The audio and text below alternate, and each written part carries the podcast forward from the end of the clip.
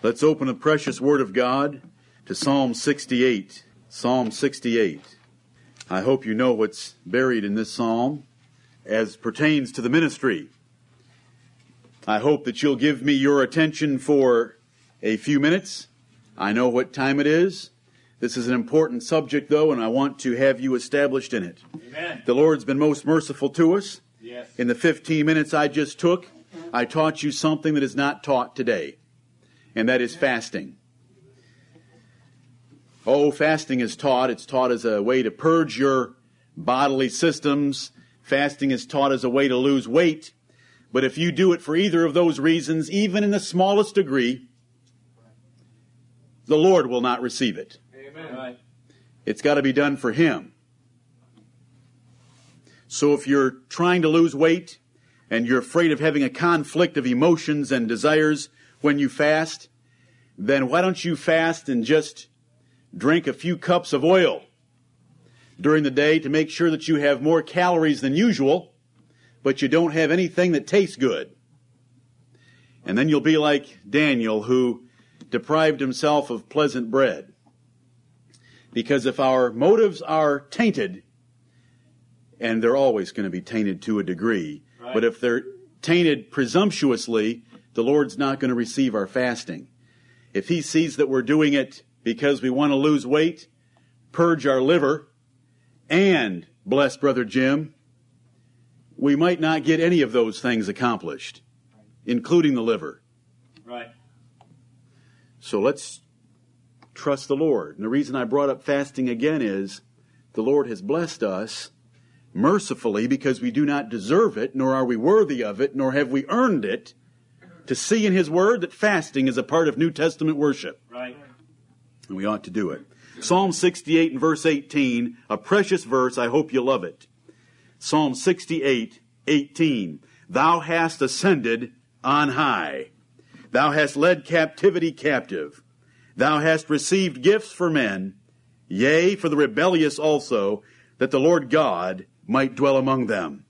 This is a prophecy of the Lord Jesus Christ. In the first clause, it says, Thou hast ascended on high. Jesus Christ went up on high. He rose bodily from this earth into the presence of God and sat at his right hand. He led captivity captive by destroying death that had once held us captive. He received gifts from God the Father to give to men. And he gave those gifts, and he gave them even to rebellious men, that the Lord God might dwell among them. What kind of relationship did Israel have with God before Moses? Did they really know God? Nope. Did they know what he wanted for them? No. God dwelt among Israel by Moses, revealing his word. So specifically is this true that as Moses went back into Egypt, the Lord said to him, I have prepared your brother Aaron. Aaron will be to you a mouth, and you will be to Aaron God. Right. God revealed himself to Moses. Moses would tell Aaron what God had just told him, and then Aaron would tell the elders of Israel. God dwells among his people by his ministers who search his word and declare to them the word and the will of God, the voice of God by his word. We don't believe any less about the doctrine of inspiration. We want to look at the prophets of God, brethren, so that we can know how to pray for our brother Right. so that we can recognize what a true prophet of God is and what a blessing it is to have them. Where would Israel be today if it hadn't been for the prophet Moses? They'd be making more pyramids. You say, well, God just chose. That's right. God just chose Brother Jim too. But it's God's choice. And God chose Moses. And it was by the means of Moses that that nation was delivered out of Egypt and taken to the land of Canaan by the man Moses, a great prophet. Stephen, when he preached in Acts chapter 7, refers to him as a great man because he was a great man used by God for great things. And where would that nation be without him? How many times did God want to annihilate the nation of Israel? And it was only saved because Moses interceded for them. Amen. Many times? Many times. Where would the city of Nineveh be without the prophet Jonah. Even if Jonah did have a twisted perspective on things and a bad spirit, where would the city of Nineveh be if it wasn't for the message that he brought? They would have been burned up by the fire of God, but they were saved. Where would Cornelius be if it wasn't for Simon Peter to preach to him the gospel? He'd still be fasting and praying, wondering what he ought to do to please God. Where would the eunuch be? Way back down in Ethiopia, working for Candace, queen of the Ethiopians. He had some Bible. He was able to read the prophet Isaiah, but he didn't have a clue. He didn't know as much as our children understand. Right. When he read Isaiah 53, his question was, is the prophet here speaking about himself or some other man? Our children can read Isaiah 53 and know that it's speaking of another man, the man Christ Jesus, because of the prophets of God, because Philip was such a prophet. And the Spirit of the Lord took Philip and brought him to that chariot. And he saw that he was reading, and he said, Understandest thou what thou readest? And without the prophets of God, we would not understand. If we could understand, then we don't need the ministry today because everyone has a Bible. But having the Bible is not enough. Right. God never intended for his people to get by with the Bible. Most of the Lord's saints have been unable to read the Bible and didn't have the Bible in the history of the world. Right. The Word of God is the man of God's primary tool, and to him it is primarily given. And he is the one that is supposed to teach it. But what understanding would we have of it if it weren't for the prophets that God has sent? What about poor Lydia, that seller of purple of the city of Thyatira? You know, she went out by the riverside in Acts chapter 16 to pray with some other women. But what if Paul hadn't come along to teach her about the Lord Jesus Christ? She'd still be lost. She would not have known the truth of the gospel. I'm using the term prophet for our study in a loose way, just meaning a messenger of God. We have an ordination approaching, and I want us to realize the solemnity of the event and the importance of it and the blessing. You know, in the, in the Gospels of Luke chapter 10, Jesus said that look unto the fields, they're white unto harvest. Pray the Lord of the harvest that he'll send forth laborers into his harvest. Amen. Well, he's sending one. And we get to see it done and we get to do it in various roles in that act, and we should be most thankful for that blessing. Amen. If it wasn't for the beautiful feet that have brought us the gospel of peace, we could be Mormons. Half of those who call themselves Christians in the world are Catholics. If it were not for beautiful feet to have brought us the truth of the Bible, we could be Catholics. We could be worshiping this morning before relics and fingering beads and watching our priest perform a magic show of turning a cracker into God. If it were not for his grace and his prophets, we have been saved Amen. from such errors. Last Sunday, we looked at the persons of the prophets, their character, their integrity, and their manner. Let's look at a few more aspects of the prophets of God today.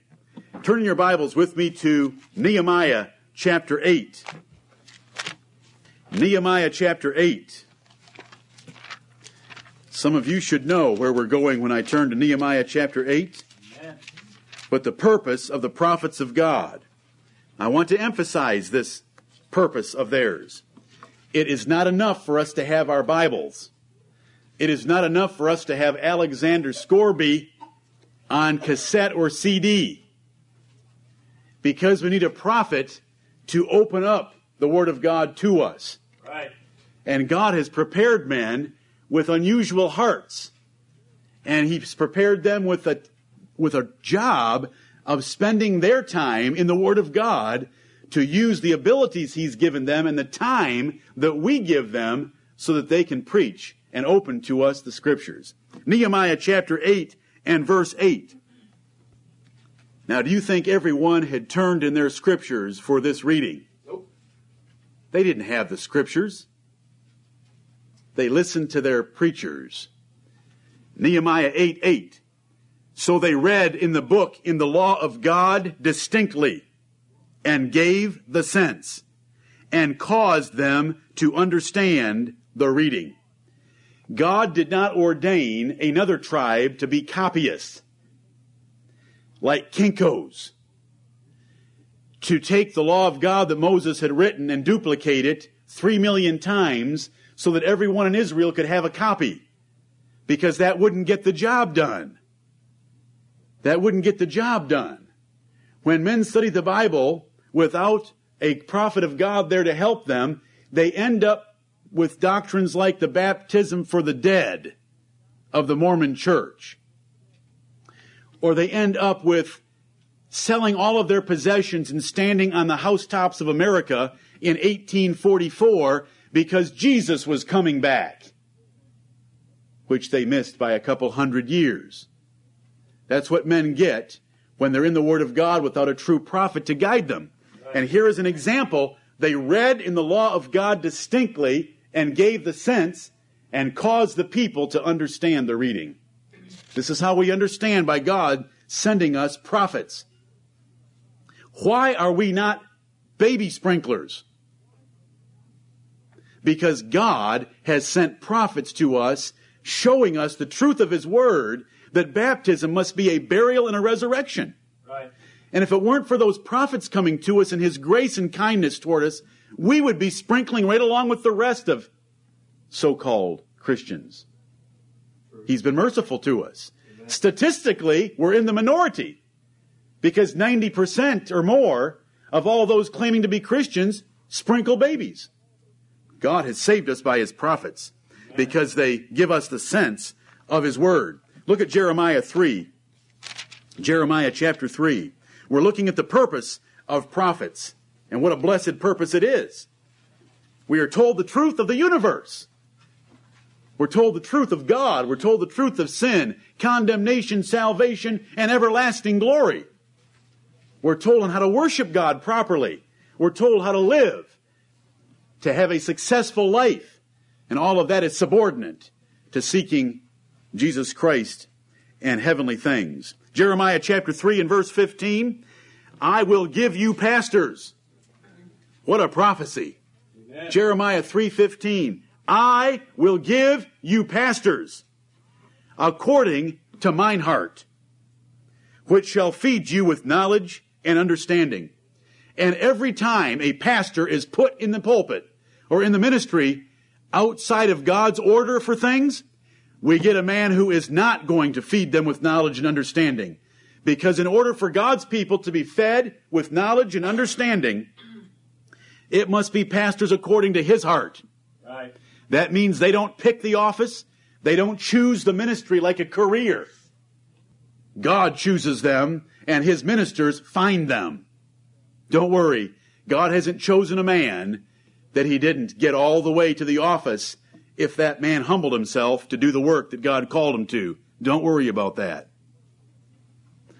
I will give you pastors according to mine heart, which shall feed you with knowledge and understanding. The point we're looking at right now is the purpose of a prophet is to feed us with knowledge and understanding. And without them, we would not have knowledge and understanding. We would be lost, and the Bible says we would be tossed to and fro with every wind of doctrine. Ephesians 4:14. the purpose of God's prophets. Let's turn to the book of Malachi at the end of your Old Testament. The book of Malachi, the last book of the Old Testament. Malachi chapter 2. Here is God describing his purpose for ordaining the tribe of Levi and the priests that came out of the tribe of Levi. Verse 6 The law of truth was in his mouth, and iniquity was not found in his lips. He walked with me in peace and equity, and did turn many away from iniquity. For the priest's lips should keep knowledge, and they should seek the law at his mouth. For he is the messenger of the Lord of hosts. This is the purpose for the ministry. They should keep knowledge in their lips, and we should be able to go to them in their pulpits and to them in private and find the law of God at his mouth. For he is the messenger of the Lord of hosts. And they turn many away from iniquity. according to Malachi chapter 2. Let's turn to Ephesians chapter 4. Ephesians chapter 4. The purpose of the ministry is to reveal the will of God because they are the messengers of the Lord of hosts and they bring his word and his will to God's saints. Ephesians chapter 4, verse 8 shows us that the verse we began with in Psalm 68 and verse 18 is fulfilled in the New Testament ministry because Ephesians chapter 4 and verse 8 is Paul quoting Psalm 68 and verse 18. But we want to look at the purpose for pastors and teachers. Now, the last three words of verse 11 are pastors and teachers. And here is the purpose for God giving that gift. Verse 12, for the perfecting of the saints. Pastors and teachers are given to help saints become perfect. Right. For the work of the ministry. To do the ministry of God that is serving God's people by ministering His Word to them. For the edifying of the body of Christ. To build up the church of Jesus Christ. To make it stronger. To make it larger. To make it taller. To make it more fit for Jesus Christ to dwell in it. Verse 13, till we all come in the unity of the faith. It is to create unity so that we are all thinking alike about the truth of God's Word. Of the faith, not of the faiths. There should be one faith, and we should all be united. There is, there is only one faith, Amen. and there should only be one faith in here, and we're all united in that one faith. And of the knowledge of the Son of God. Aren't you thankful that some beautiful feet have come and shown us the knowledge that Jesus Christ is the Son of God by his incarnation Amen. rather than by some ridiculous, mysterious hallucination in the Godhead before the world began? Right. Ridiculous. And do you know what kind of a percentage minority we're in statistically on that one? We're very thankful for those beautiful feet that have come and shown us the knowledge of the Son of God. The Son of God is the man Christ Jesus. He is the Son of God. And before Mary conceived a child in her womb by the power of the Holy Ghost, there was no Son of God but by covenant design Amen. in the counsel of God. There was no Son of God in the Old Testament. There was God in the Old Testament. There was the Word of God that was God and that was with God. Amen. And the Word became flesh and dwelt among us. This is the knowledge of the Son of God that we have been taught by the pastors and teachers that God has sent us. We have been blessed. Amen. Amen.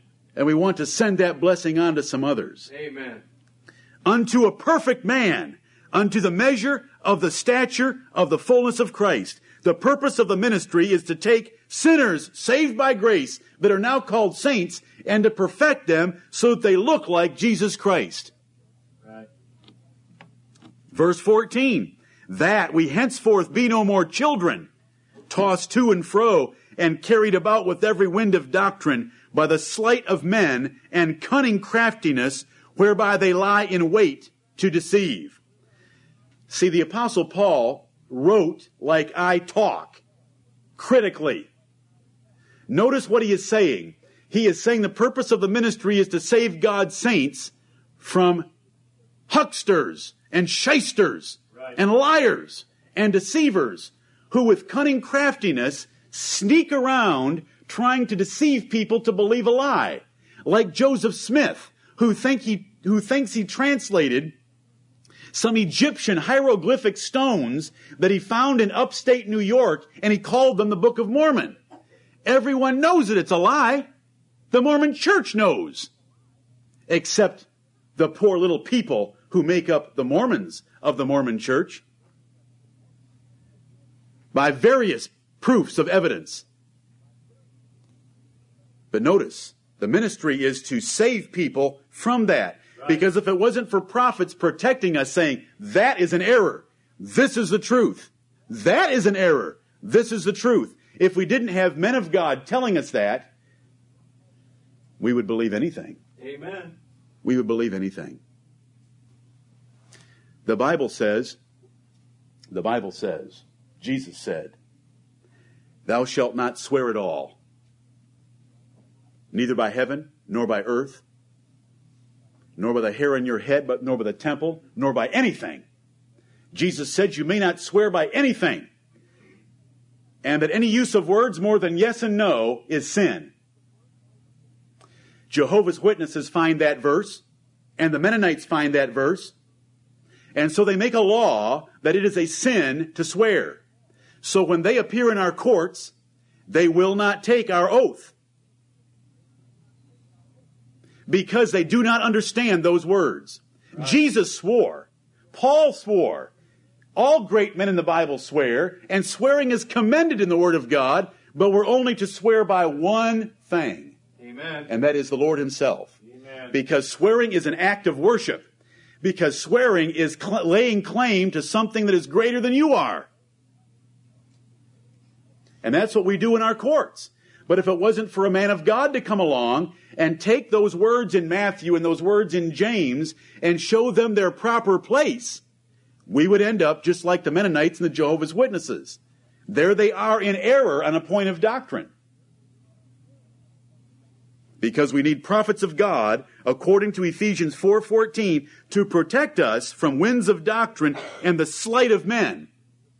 If you've ever watched Matthew Jones, who is a, who, who can be a magician, who can deceive you by very quick and carefully planned movements of his hands. Mm-hmm. It's, it's fascinating to watch him totally. I love to try to get him to slow down a little, and I get my face right up there, and which makes it harder. But I want to get as close as I can to try to watch his hands if he's working with a rope or a lemon or a dollar bill or playing cards. But he can pull the wool over your eyes, brethren. With his hands, you can watch his hands, and he can pull the wool over your eyes. Matthew is very good at it. This says that there is a sleight of men, not a sleight of hands, but a sleight of men who are using cunning craftiness to sell lies to people. Right. And so the men of God are to protect from that. Whereby they lie in wait to deceive. Verse 15, but here's the result of the true prophets of God. Speaking the truth in love, may grow up into him in all things, which is the head, even Christ, and then it goes on to describe how the body, by being properly taught by its ministry, can grow into a successful, prosperous, victorious, spirit filled church. May the Lord be praised. What a passage! This describes the purpose of the ministry. What's the message they bring us? They bring us God's Word. If I haven't made that plain enough already, then we've erred somewhere.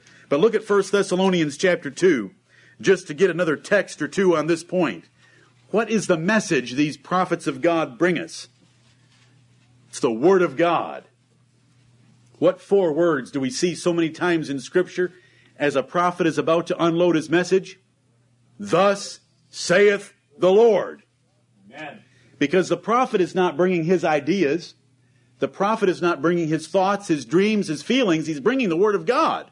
Thus saith the Lord. I have been given God's words. Now I'm giving them to you. And the man of God has been given God's words more than you have through this book because the Holy Scriptures are primarily the man of God's book. Right. Now that's a shocker for people sometimes today that think the, the Scriptures are given equally to all saints, but they're not. All Scripture is given to make the man of God perfect. Right. And the man of God is the man of God. The man of God is the prophet the bishop, the pastor, the teacher, the one who's to give himself to the ministry of the word. The saints are to go find scriptures if and when they can and to search them daily to see if these things are so. Amen. What things? The things they've already been taught. To discover new things? No. To search to see if the things they've been taught are so. Acts 17 and verse 11. 1 Thessalonians 2.13. Verse 13. For this cause also thank we God without ceasing, because when ye received the word of God which ye heard of us, ye received it not as the word of men, but as it is in truth, the word of God, which effectually worketh also in you that believe. What a verse! The Thessalonians were one of the noble churches of the New Testament. And Paul commended them and thanked the Lord for them because when they heard Paul and the other apostles and teachers preach, they received their preaching not as the mere words of men, but as the Word of God, which Word of God works effectually in everyone that believes. The Word of God will accomplish things in your life if you'll believe it and obey it and trust the man of God that's delivering to you the Word of God as the Word of God, not His Word. Oh, we've been blessed. And I want more blessings. And I've told you that and I'm praying for that. I want greater blessings for this church. And the greater blessings are going to come by believing and submitting to the word that you are getting like these people did. The Lord will send more. He wants to see how much a people really want to believe. Let's humble ourselves before His word. And this is the purpose of a prophet and his message is the very word of God. Remember the job description of a man of God? 2 Timothy 4 2. I know this brother knows it. I know some others know it. It's three words. Preach the word. And what word is it? It is the more sure word of God's will from heaven. They are the very words of God. And a minister is to preach the word. We're not to preach poems. We're not to preach stories. We're not to preach illustrations. If I were to tell you stories about my childhood, I could make the sermons more pleasant, but they'd be less profitable. Right. Who cares about my childhood other than my mother? My childhood is unimportant. What's important is the Word of God. Amen. Right. That's no fault of yours. You're just a good mother. A loving mother who remembers all those tender moments of her little Johnny getting into lots of trouble. The, the important part of life, the important part of a ministry can, should not be illustrations, anecdotes, jokes, and other filler like that. It's got to be preaching the Word of God. I've shown you this morning that fasting is the Word of God. I've, I've mentioned several other things. Oaths. That's a huge item. Those of you who are using CLE education, Christian light education, those Mennonites, they don't believe in taking oaths.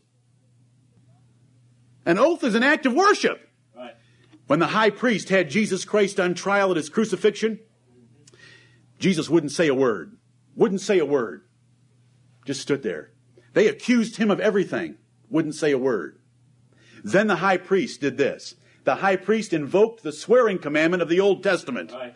He said, I adjure thee by the living God to tell us whether you are the Son of God or not. He swore. Did Jesus respond to that? Amen. He had to respond to that. Because the New Testament says if you hear the voice of swearing, you must tell the truth. And do you know what Jesus said? You got it. Yep. That's our way of saying the words that he said. Yep. You got it. You bet I am. I want to tell you something else, though, that you didn't ask for. I'm coming shortly in the clouds of heaven with power and great glory, and you're going to be here long enough to see me coming.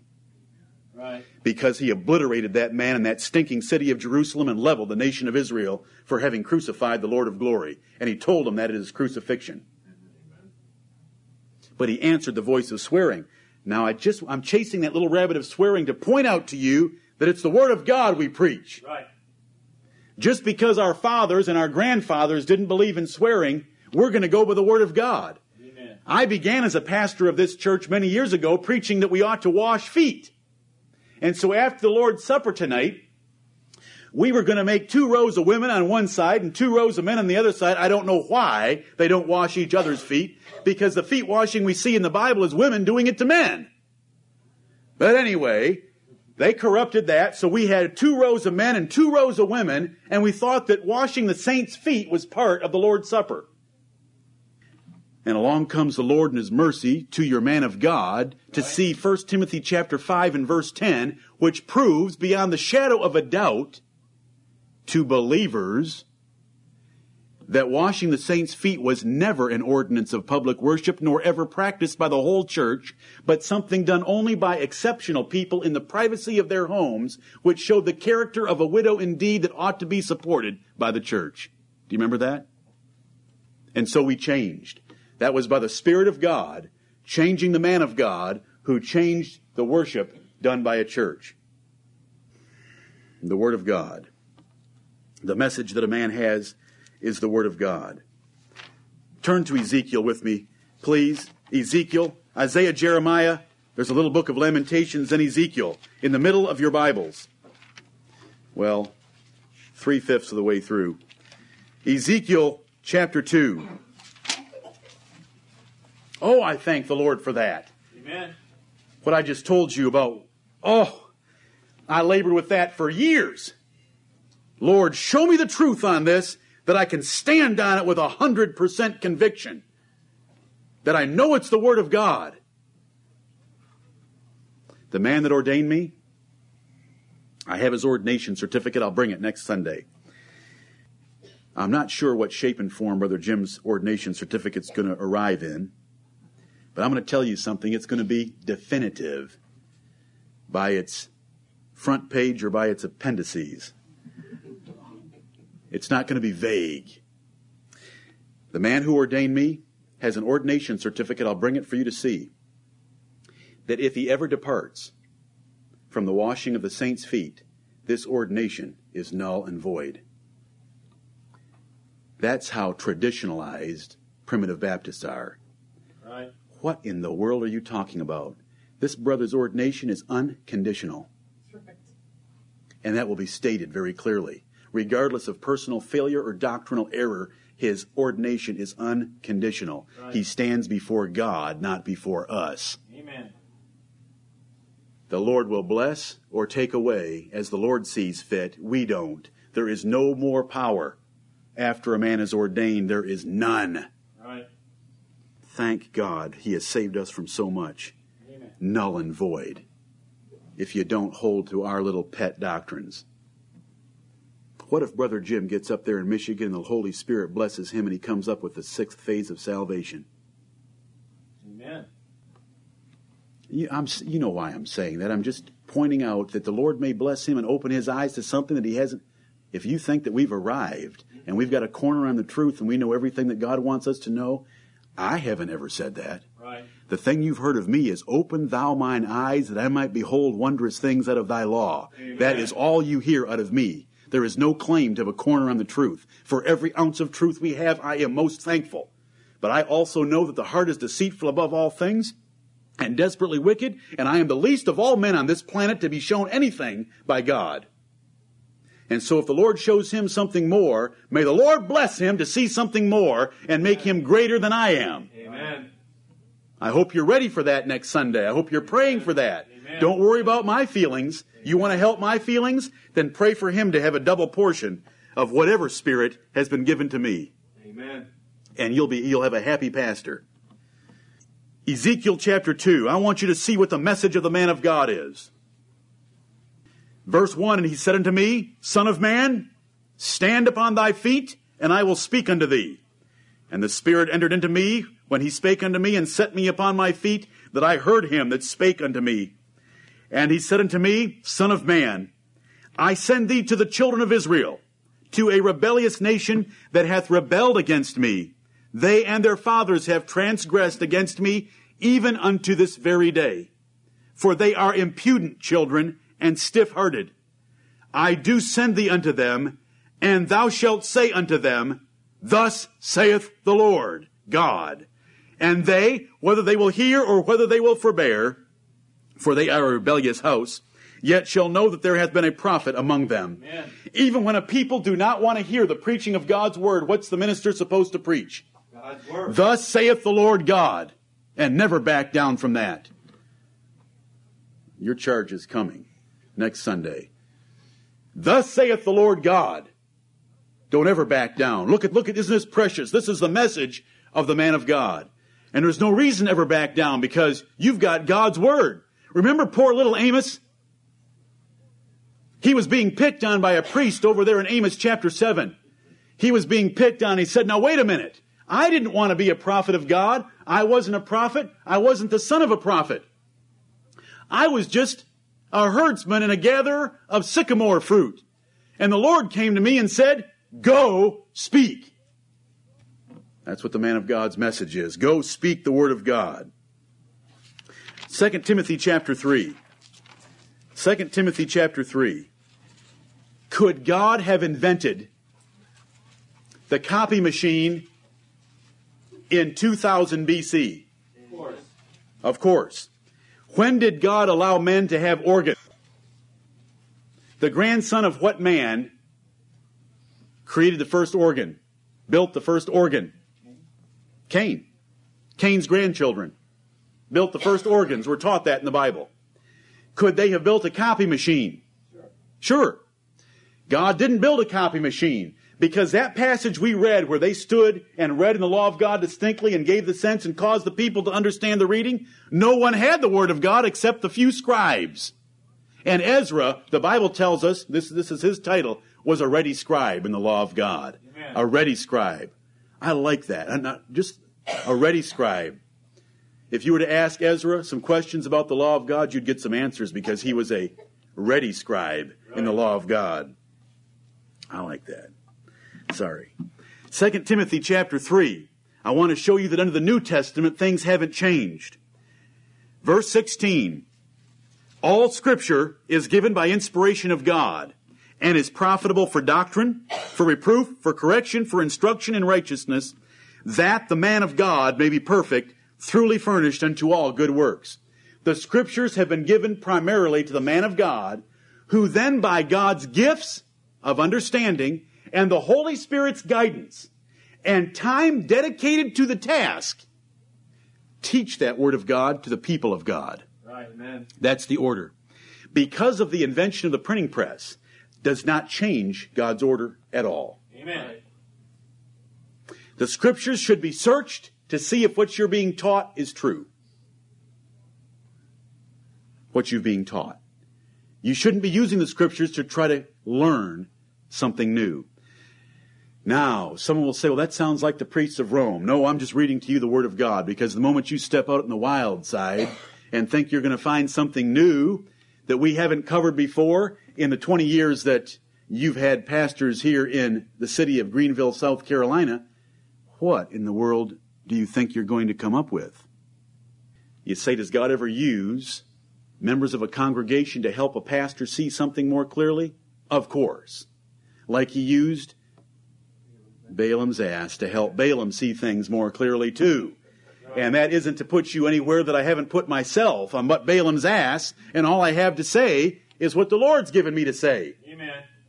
But I want you to read and heed the Word of God. Whether it's the Old Testament or the New Testament, the Word of God is given to the man of God. The man of God is to preach the Word of God to the people of God. If that isn't the order, then you do not need the ministry. Right. All you need to do is go home, get yourself a good dictionary, take a few courses in English, and have your English Bible, and you should be all set. And that does, it doesn't work that way, and it's not God's order. The scriptures are given by inspiration of God for the man of God. 2 Timothy 2:15, moving to your left one chapter. 2:15. Study to show thyself approved unto God, a workman that needeth not to be ashamed, rightly dividing the word of truth. That is a word of exhortation and commandment to a minister. That he'll be a workman. Nowhere is a verse like that given in any of the general epistles to churches. There isn't one verse in Romans or 1st or 2nd Corinthians or Thessalonians or Galatians, Ephesians, Philippians, Colossians or in Hebrews for the people of God to study diligently the Word of God to arrive at truth. They're to submit themselves to those that have the rule over you, whose faith follow, considering the end of their conversation. And do you know what the end of our conversation is? The judgment of God if we don't preach the truth. All of you know me. I have never preached a lie to you, and I have never compromised in this pulpit. I full well know where I've sinned. That does not make me a hero at all. But there are some things in life that are more sacred than other things. All things should be equally sacred under God's word. Mm-hmm. Right. However, I'm just telling you the nature of the case. Whose faith follow, considering the end of their conversation. That's Hebrews 13 and verse 7. This is God's word for God's man. Look at 1 Timothy chapter 4. 1 Timothy chapter 4. Verse 13. Till I come, this is Paul telling Timothy how to be a good bishop. Till I come, give attendance to reading, to exhortation, to doctrine. Neglect not the gift that is in thee, which was given thee by prophecy.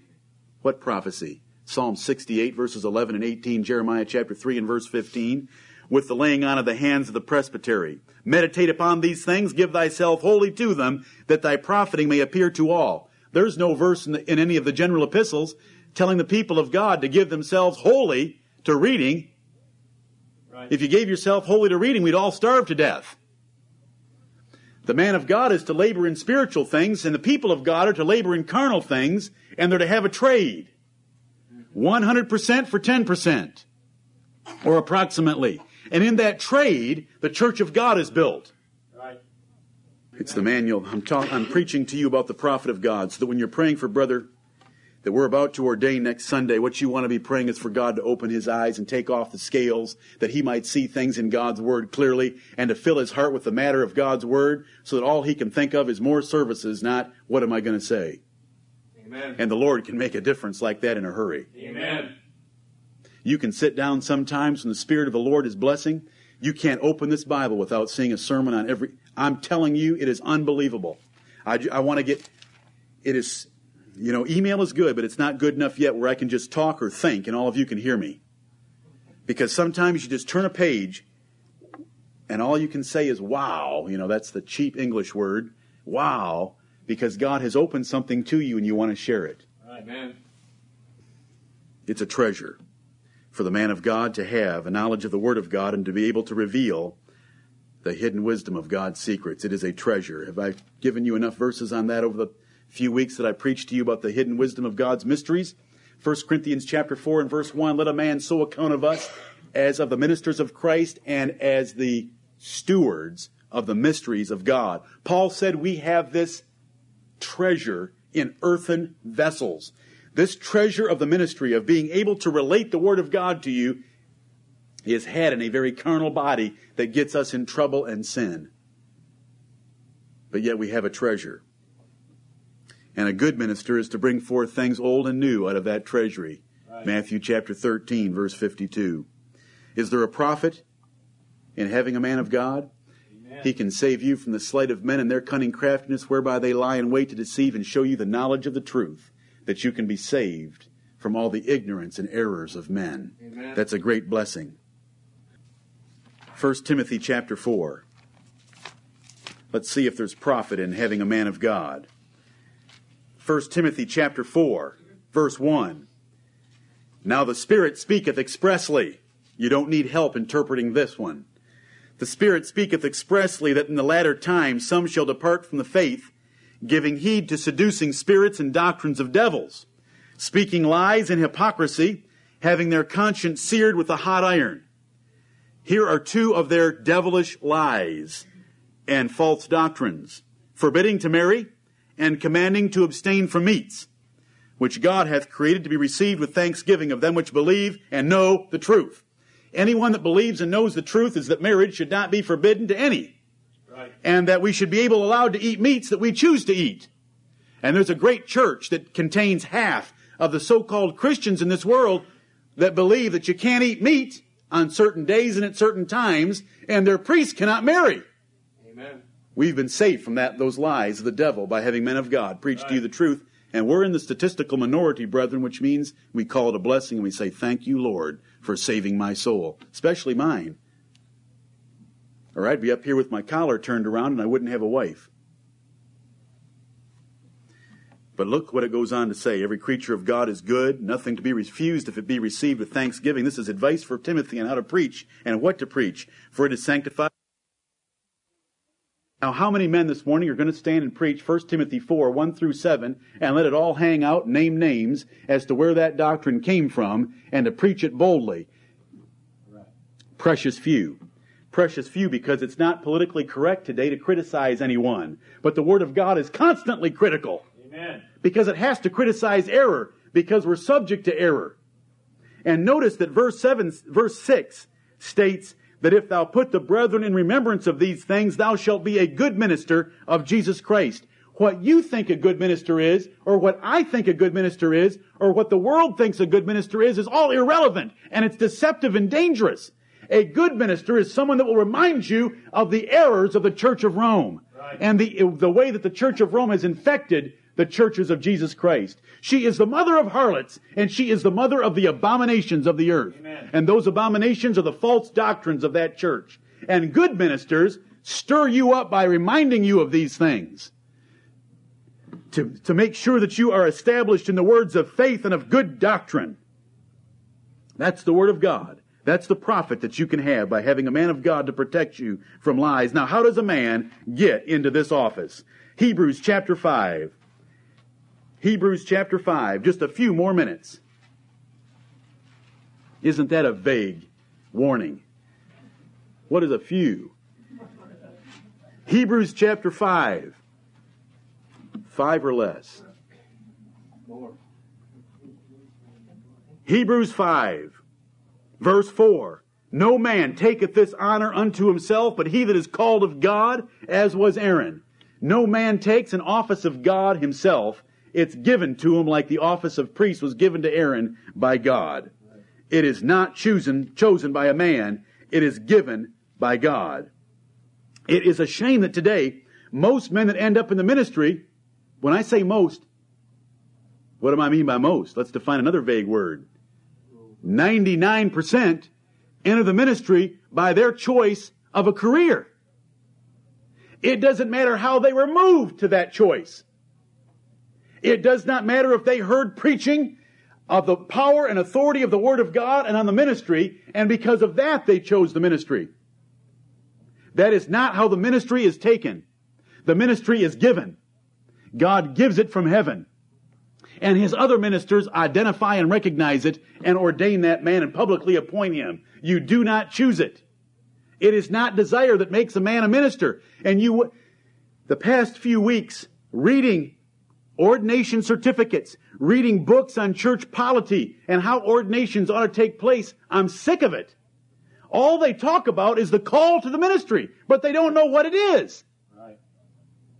And I'm going to show you in just a second. It's so simple. They think the call to the ministry is a feeling inside that I want to preach. That isn't the call to the ministry. Every single brother and every single sister in here ought to have that desire. If you were spiritually minded, every single member of this church would want to be a preacher. My mother wants to be one. I commend her for it. She knows she can't, but she wishes she could. Every single, you know, how do I know that from the Bible? 1 Corinthians chapter 12. And he gave apostles, first apostles, then prophets, and then he goes on and lists some more gifts, and he says, covet earnestly the best gifts. The best gifts are to be desired by all of God's saints. That's right. Covet earnestly the best gifts, and yet show I unto you a more excellent way. The, the last part of 1 Corinthians chapter 12. All men, all women, all children should have that desire. There's a young man in here who's looking at me right now who tells me about every other week that he wants to be a preacher when he grows up. That is a noble desire. But every one of us ought to have that desire. That does not make the call to the ministry. Right. If someone comes forward and says, I feel called to the ministry, so everyone should be called to the ministry. Now let's go to 1 Timothy chapter 3 and see what I would do after I said so. And what Timothy would have done after he said so. And what Paul would have done after he said so. Now let's, let's be a little nicer than that. We can say, so I commend you for fulfilling 1 Corinthians 12, 28 through 31 and coveting earnestly the best gifts. The desire isn't the call. Right. I have a desire to be mechanically inclined, but God has not called me to be so. It's amazing. Brethren, I don't say one, I'm not saying one word in pride or anything like that. But I have taken a few IQ tests in time, and I've taken a few other kinds of tests, but why can't I get a light bulb to go in right? Why, if I try to fix the smallest thing, I lose it in seconds? If I pick up a tool, my family heads to the other end of the house. Why? I may have a desire. Big, so you don't want me working on your car. You hardly want me driving it. The desire is not the call. Uh, Men are called to do different things. I hear someone play the piano by ear. You know, I want, it's like Matthew. I want to get up real close and, and watch to know what's going on between that piano and the head that's playing and those fingers. I may have the desire. Oh, you should hear my, when us guys sit around at home We talk about the one over here. We say, oh, just think of the woman that gets him. He's just going to be at the piano, just playing away by ear and singing lullabies and singing love songs to his wife. But it, it, no matter how much we desire it, ever hear one finger versus Jonathan Carnell? That one finger out of rhythm? About every fourth note wrong? It's the desire doesn't make the call. God calls some people and gives them gifts. And we know the, we know the calling of God by the abilities that men have. Right. And this is the Bible way. And I'm going to show you an example. Some of you already know where I'll end up going, but it's so precious. I desire. Look at 1 Timothy chapter 3. This is a true saying. If a man desire the office of a bishop, he desireth a good work. It's not wrong to desire to be a pastor. And if he desires to be a pastor, he's desiring a good work.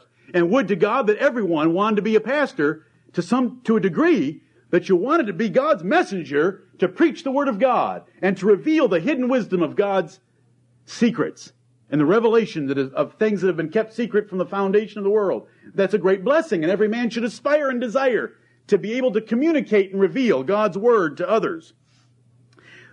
If a man desire, if, he doesn't have to, but if a man does, desire the office of a bishop, he desires a good work. That's all it says. It doesn't say if a man desires the office of a bishop, then ordain him before his desire goes away.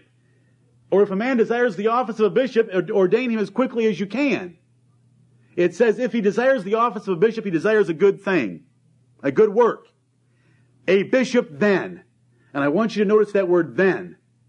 A bishop then, in the qualifying process, once you have a man that thinks he likes the job or wants the job or desires the job, then he needs to be blameless, the husband of one wife, vigilant, sober, and we go through a list of qualifications, and that's the man that's to be ordained.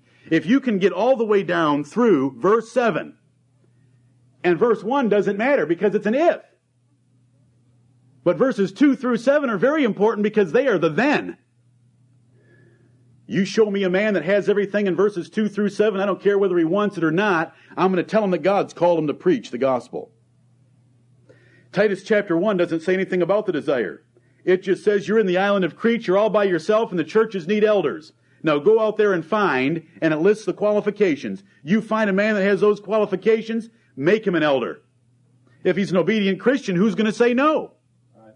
Except a Jonah here and there, and eventually the Lord will get the Jonahs in Nineveh. Yes, he will. Yes, he will. What was a 25 year old doing having Michigan National Banks pay for extensive heart examinations because he thought that he was going to die before he reached the age of 26. Some of you know the details. My wife knows the details. I know the details. And that's what counts. Jonah made it to Nineveh before 30. Jonah wanted to wait till 30. Turn to Exodus chapter 31.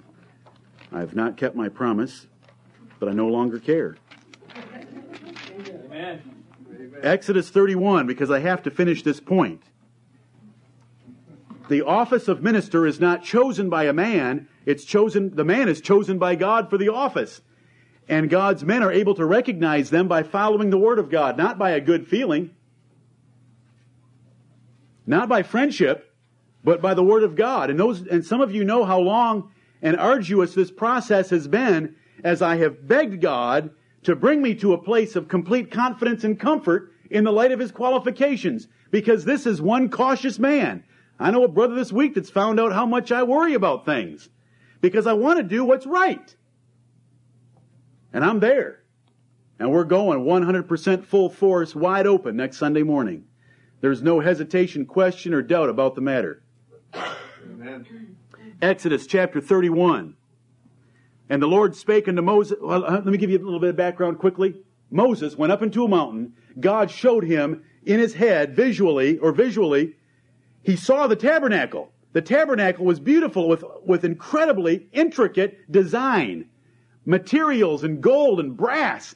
and the priest's uniforms and the, the curtains and the altar and the, the, the, the, uh, the candlestick and the, the showbread, the table for the showbread and the Ark of the Covenant and the cherubim. You don't like to read all those intricate details, do you? It was incredibly intricate and incredibly detailed. Moses gets this visual impression. He knows exactly what it's supposed to look like. He comes down from the mountain and God says, build it. What's a man to do? Well, when God has a work that needs to be done, God will prepare a man to do it. Right. And how will you know which man God is prepared to do it? He will have the abilities, and by that you know his call. Look at Exodus 31. And the Lord spake unto Moses, saying, See, look around, Moses, look, see, I have called by name Bezaleel, the son of Uri, the son of Hur, of the tribe of Judah. And I have filled him with the Spirit of God in wisdom and in understanding and in knowledge and in all manner of workmanship to devise cunning works, to work in gold and in silver and in brass and in cutting of stones, to set them and in carving of timber, to work in all manner of workmanship. See, I have called. Look, look at this man. Everything he touches, he's able to convert it into something beautiful. He can take stones and cut them, gold, silver, brass. All the work of the manner of the workmanship, and I have filled him with the Spirit of God, with wisdom, with understanding, knowledge, and all manner of the work that's needed to be done. See, I have called. What other passage would we possibly need? This is the call to the ministry. And the list of the qualifications is not that you have made some fine articles, artifacts in gold, silver, and brass. It's 1 Timothy 3 and Titus chapter 1, the list of qualifications. When Moses looks around, the Lord says, see? Because brethren, there's a difference. Some men have an appetite for the Word of God. Some men have an appetite for wanting to defend the Word of God, for wanting to tell you about the Word of God. They are spiritually inclined. They are filled with the Holy Ghost. They have knowledge and wisdom and understanding. You say, why did it take you so long? It's no one's fault but mine. In this day and age when so many men are put in the pulpit that do not belong there, I want to be as cautious as I can be because the Bible tells me lay hands suddenly on no man. Right. 1 Timothy 5:23. This is the call to the ministry. Brethren, this is the call to the ministry. It's not the desire for the office, it's the ability for the office, recognized by other men in the office, directed by God, and commanded by them to spot those men. The things that thou hast heard of me, Paul told Timothy, among many witnesses, the same commit thou to faithful men. Oh, so I'm looking for a faithful man who shall be able to teach others also. Oh, I'm looking for a man with some teaching ability also. That's what I'm told to do. We do believe in apostolic succession of the ministers. The apostles ordained Timothy, Timothy ordained others. It's come all the way down to the man who ordained me, and I'm ordaining this brother. Amen. We believe in ministerial succession. We do not believe in church succession. We believe in ministerial succession because that's what the New Testament teaches. And it's done by one minister recognizing in another man the list of qualifications in 1 Timothy 3 and Titus chapter 1. The call to the ministry is not a desire because the qualifications given in 1 Timothy 3 are to check that desire, and in most cases, the qualifications aren't met, even though the desire might be there. Everyone is to desire it, so that doesn't prove anything. Moses didn't desire it, and he was the greatest of the Old Testament. And ability is what's to be sought. In the two passages that ministers are told how to find other ministers, they're to look for ability. Last pa- turn to Exodus 36. Exodus 36. I just want to show you further evidence of how God used Bezaleel and Aholiab. Exodus 36, then wrought, verse 1, then wrought Bezaleel and Aholiab and every wise hearted man in whom the Lord put wisdom and understanding to know how to work all manner of work for the service of the sanctuary according to all that the Lord had commanded. Notice, God put in them how to do everything that needed to be done for the work of the sanctuary. And God can put in a man a perspective and an appetite and ability and knowledge and wisdom on everything that the church of God needs by, as defined by the Holy Scriptures. That's why we're ordaining this coming Sunday. And Moses called, and Moses called Bezaleel and Aholiab and every wise-hearted man in whose heart the Lord had put wisdom, even every one whose heart stirred him up to come unto the work to do it. And that is just what's going to happen next Sunday. A brother is going to be called by me because it's God calling him to do a work that God has fit him to do. Amen. And that's what we shall do next Lord's Day. It's a shame today that boys are allowed to choose a ministerial profession like they would choose the accounting profession because it's very different. And I mean no disservice to the accounting profession at all. It's very needful, very important. And I'm glad that we have some accountants in this congregation. But when it comes to the Lord's work, it's not chosen by men. It's cho- men are chosen by God for it. May the Lord bless the preaching of His word. Amen.